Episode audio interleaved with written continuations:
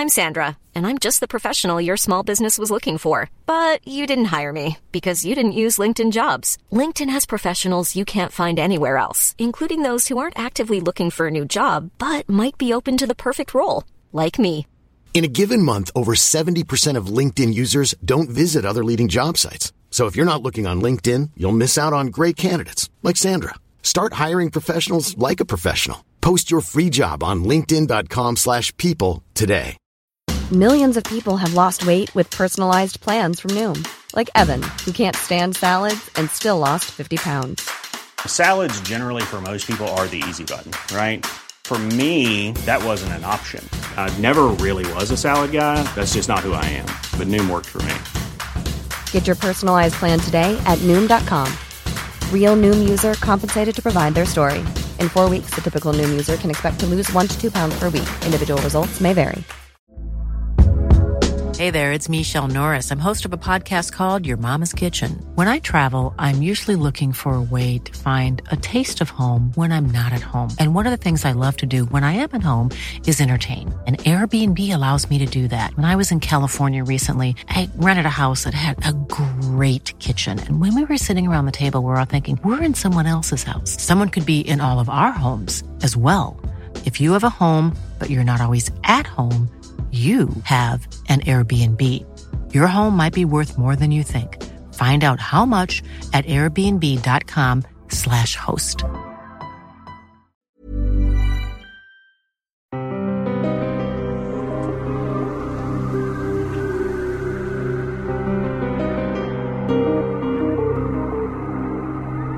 Like all her other plants from far off worlds, Aunt Amy hoped the Venusian Rambler would win a prize.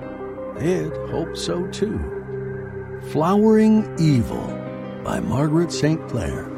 That's next on the Lost Sci Fi Podcast, with at least one lost vintage sci fi short story in every episode. American fantasy and science fiction writer Margaret St. Clair makes her debut today on the podcast. She was born in Hutchinson, Kansas in 1911. Her father, U.S. Representative George Neeley, died when she was seven, but left her and her mother well provided for. A decade later, she and her mom moved to California, and after graduating from the University of California, she married writer Eric St. Clair. She first tried her hand at detective and mystery stories before finding her passion writing fantasy and science fiction. Almost all of her more than 120 short stories appeared in pulp magazines in the 1940s and 1950s. Back 73 years ago, in the summer of 1950, if you had 20 cents, you could have gotten your hands on today's story, which appeared in Planet Stories magazine. Let's head over to page 30 for Flowering Evil by Margaret St. Clair. Captain Bjornson shook a grizzled head. I never saw a plan I liked the looks of less, he said. I don't know how he got it through the planetary plant quarantine. You take my advice, Amy, and watch out for it. He took another of the little Gila nut cookies from the quaint old lucite platter and bit into it appreciatively. Mrs. Dinsmore sniffed. I don't know what you're driving at, she said coldly, or why you're so prejudiced against my poor little rambler. You know perfectly well that Robert would never send me anything the least bit dangerous. Captain Bjornson paused with another cookie halfway to his lips and looked at her. Wouldn't send you anything dangerous, he exclaimed. Why, Amy, have you forgotten how your face was swelled up for two weeks from that tree cutting he sent you? The doctor said it was a contact poison worse than sumac, and he tried to get you to go to the hospital. What about the time that cactus from the Blue Desert went to seed, and I spent 36 hours picking spines out of you? What about. Mrs. Dinsmore gave a warning sniff. Well, all right, Bjornson said. I know how fond you are of Bob, and I know you don't like me to mention his mistakes. I'll grant you he means well. So what? He's flighty, scatterbrained and brash. To use an expression that was current when I was a boy, Bob is a twerp.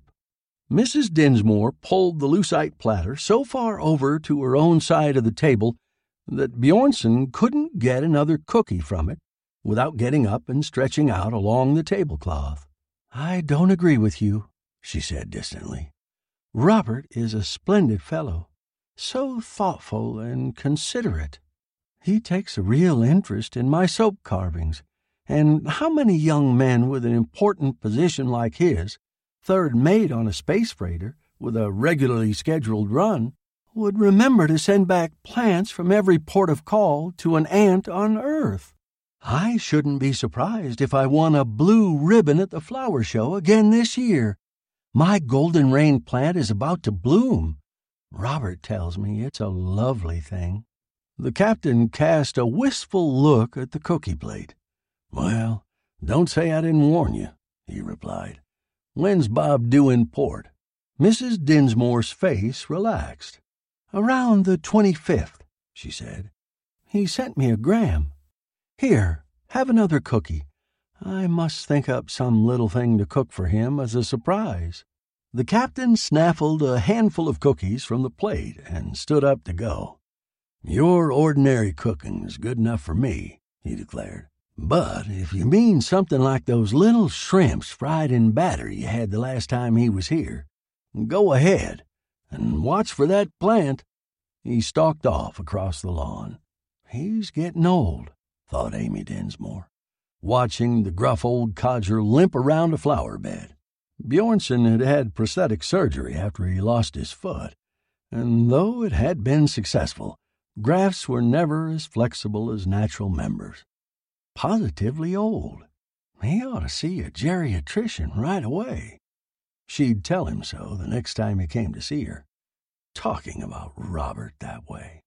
She set the dial on the robot gardener on the front lawn to weeding dandelions and started along the path that led to the little hothouse where most of the plants Robert had sent her were growing. Even in the deep tropics, Terra was, with few exceptions, too cold and dry for them. The Martian subjects, on the other hand, were in a psychroplex lean to, with hygroscopes and a battery of infrared lamps to keep the temperature up during the day. The heavy, moist air of the hothouse made Amy Dinsmore pant a little as she entered it. But how interesting it was!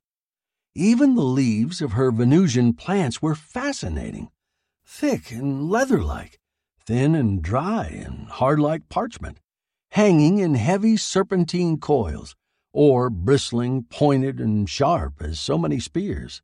And their coloring ranged from cerise through a silky taupe and indigo, around to an angry, bright metallic blue. As for their flowers, oh my! Amy Dinsmore had never seen anything like them. All you could do was stand in front of them with your mouth open and stare. When she wasn't looking at her Martian succulents, they were her favorites of anything she grew.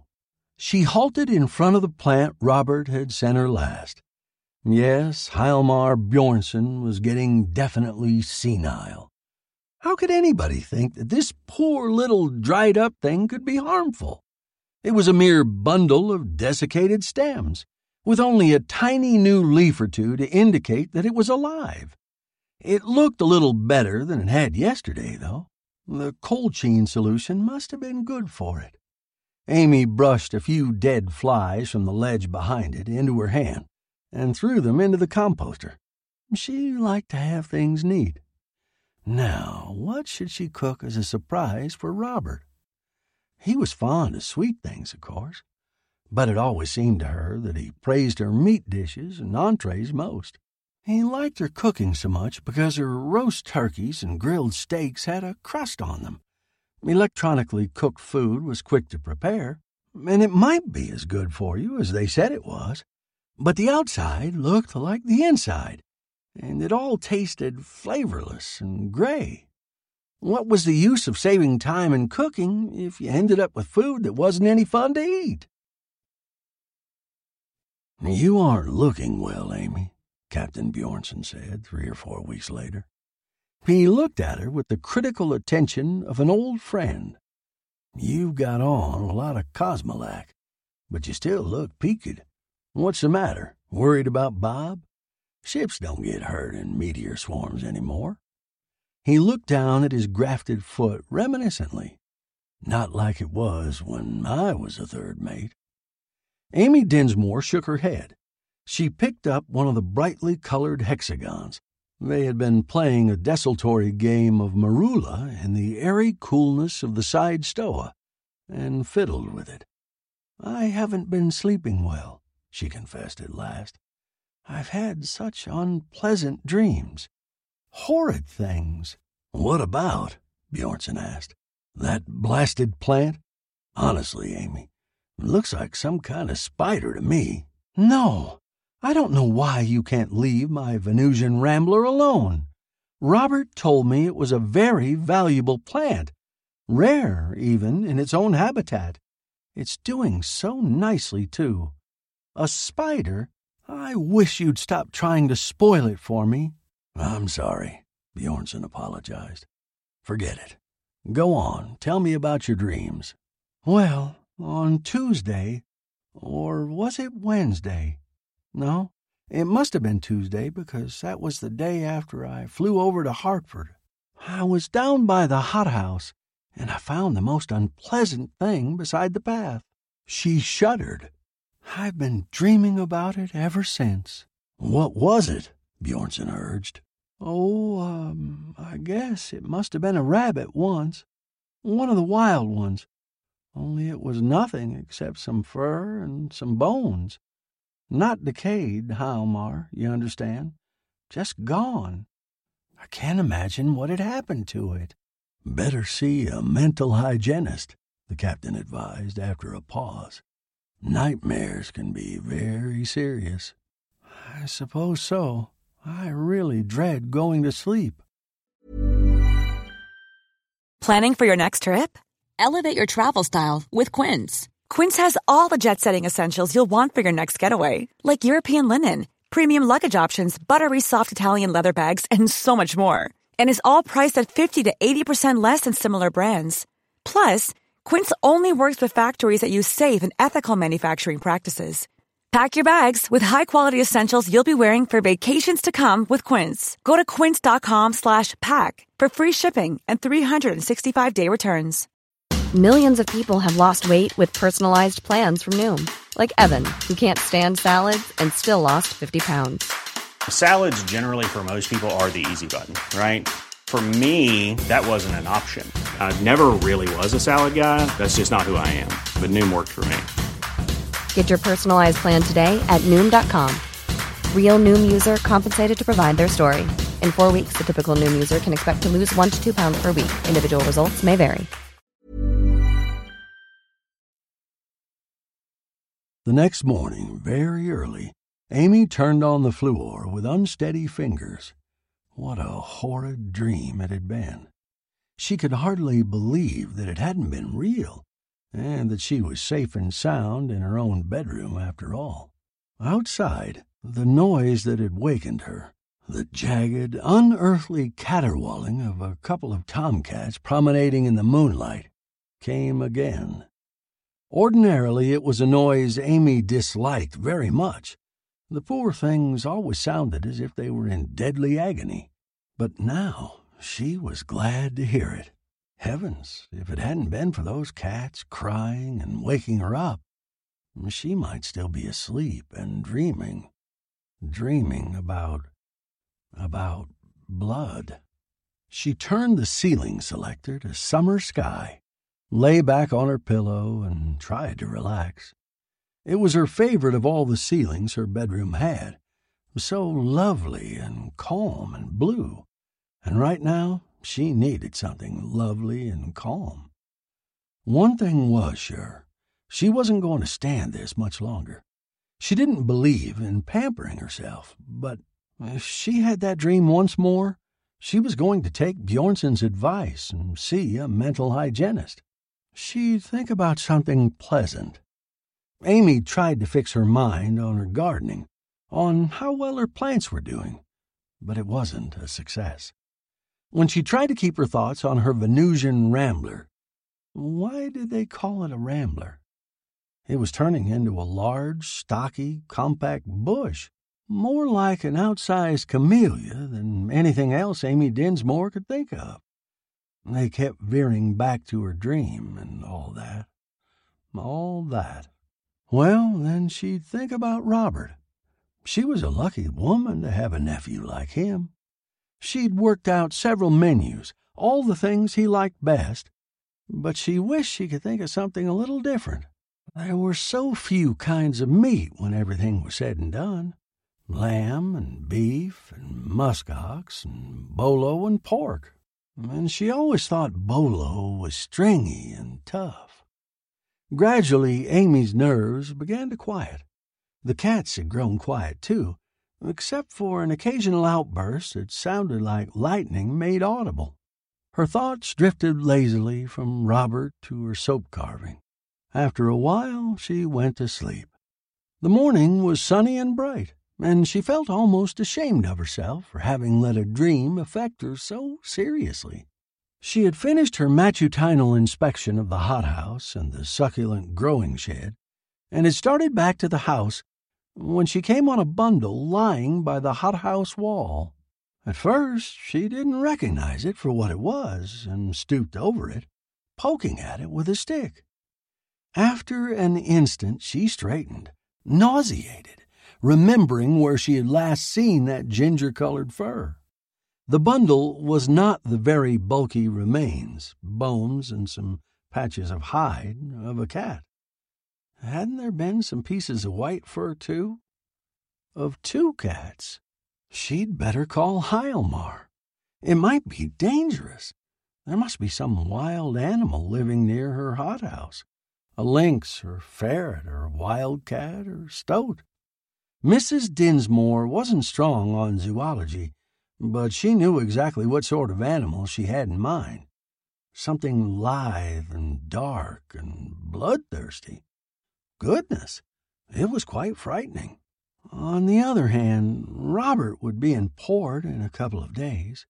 If she asked Hjalmar to help her, He'd either make an enormous masculine fuss over it. She still remembered the time she'd asked him to put up a towel rack for her.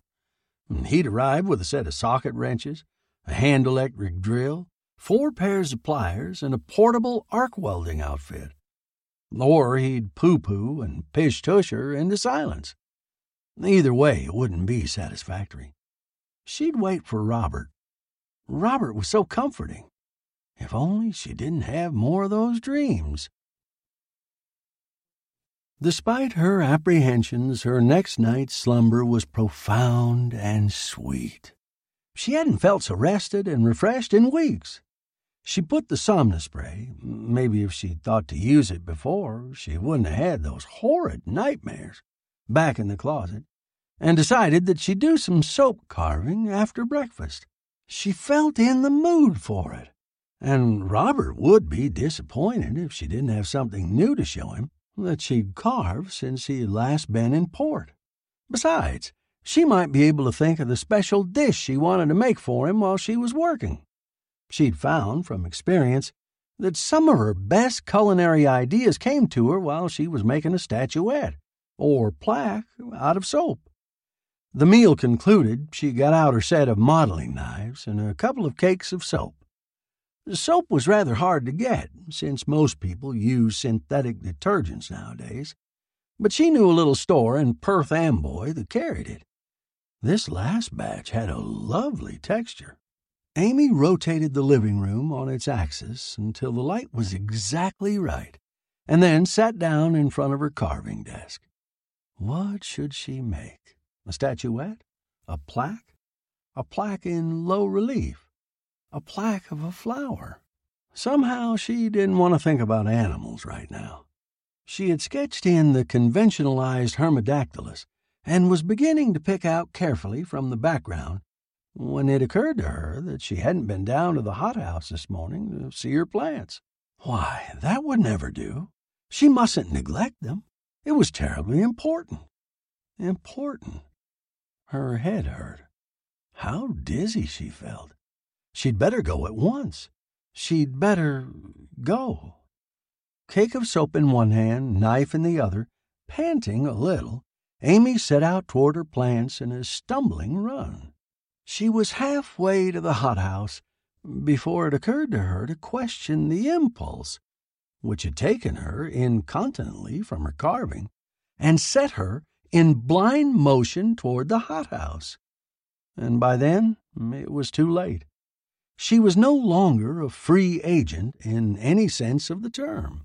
The mental grip which had taken the rabbit and the cats to their death had tightened on her inescapably. Remote from her body, in a glassy paralysis of fear and impotence, Amy watched her feet moving briskly down the path. Oh, if she could only cry out, call Hjalmar! She felt the muscles of her throat straining, but no sound came. And now she was standing before the hothouse, and her hand had opened the door. The rambler was waiting for her. Very slowly, like a man flexing his arm, it reached out one of the stocky branches toward her. Amy saw that at the end of the branch, well hidden under the dark green glossy leaves, was a slender, translucent, hollow thorn. It was about the size of the hypodermic needle the doctor had used when, in her last year's physical examination, he'd taken a sample of blood. Amy knew exactly what was going to happen. First, the hollow thorn until her veins were dry, and then the slowly opening maw, gaping above the big, swollen, meter wide base the thick leaves of the rambler had served to conceal. It would take a long time, but Hjalmar would never miss her before it was too late. The rambler's branch moved delicately over the surface of Amy's right wrist, the one with the modeling knife. The other branches were drooping limply away from the purple pink of its swollen base, waiting while it hunted the exact spot. It hesitated for an instant, and then Amy's mouth drew into a soundless O of pain. Struck home. A dark fluid began to stain the hollow thorn. For just a fraction of a second, the Rambler's mental grip on Amy Dinsmore relaxed. She could feel its blind concentration on its own black enjoyment. And in that fraction of a second, Amy threw the cake of soap in her left hand straight into the Rambler's fleshy maw. The Rambler gripped at her mind again, but it was a disturbed and feeble grip. Its branches began to move around the fleshy bowl they had shielded, slowly, and then, in a furious heaving, the thorn which had entered her wrist was jaggedly withdrawn. Amy, her wrist streaming blood, stared at the rambler for a moment and then lunged at it with the menacing knife. Sitting outside on the ground beside the hothouse afterward, her forehead on her hands, feeling sick and faint, Amy had an idea. At first, she pushed it from her. It was far fetched, silly, even a little repulsive. But was it so silly after all? And as to being unpleasant, well, bolo meat commanded enormous prices in the market. And from everything she'd ever heard, the bolo was the very reverse of a fastidious feeder.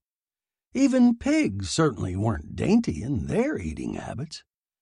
If she parboiled it in several waters, and then braised it slowly, with a hint of ginger in the sauce, well, after all, why not? Amy, the modeling knife in her hand, went into the hothouse again. Gee, Aunt Amy, this meat's good, Robert said. He was talking with his mouth full. I've eaten indigenous chow on three planets. Four, if you call the stuff they serve you on Uranus food. And it's my opinion that there isn't a better cook anywhere in the system than you. Fact. How do you do it, anyhow? Amy Dinsmore lowered her eyes. She could feel herself blushing through her cosmolac. Oh, thank you, Robert. She sure is, Bob, Hjalmar Bjornson said expansively. That gravy. She's the best cook on Terra all the time. But when you're in port, she gets sort of inspired. What kind of meat is this, though, Amy? And could I have some more? Of course, Amy said. She refilled Hjalmar's plate. It's something new I found in the big auto market in the city, she said vaguely. By the way, Aunt Amy, Bob said, laying down his fork, after I sent you that plant, I heard it was supposed to be carnivorous. I forgot to mention it in my last gram. You didn't get into any trouble with it, did you? No, it died, Amy said smoothly. I had to throw it out. Too bad. She brightened. Pass your plate, Robert dear, she said. Why did I narrate Flowering Evil? One word, three letters, one syllable. Fun. There are some authors that write stories that are just easy to narrate, and when you find one, you narrate that story.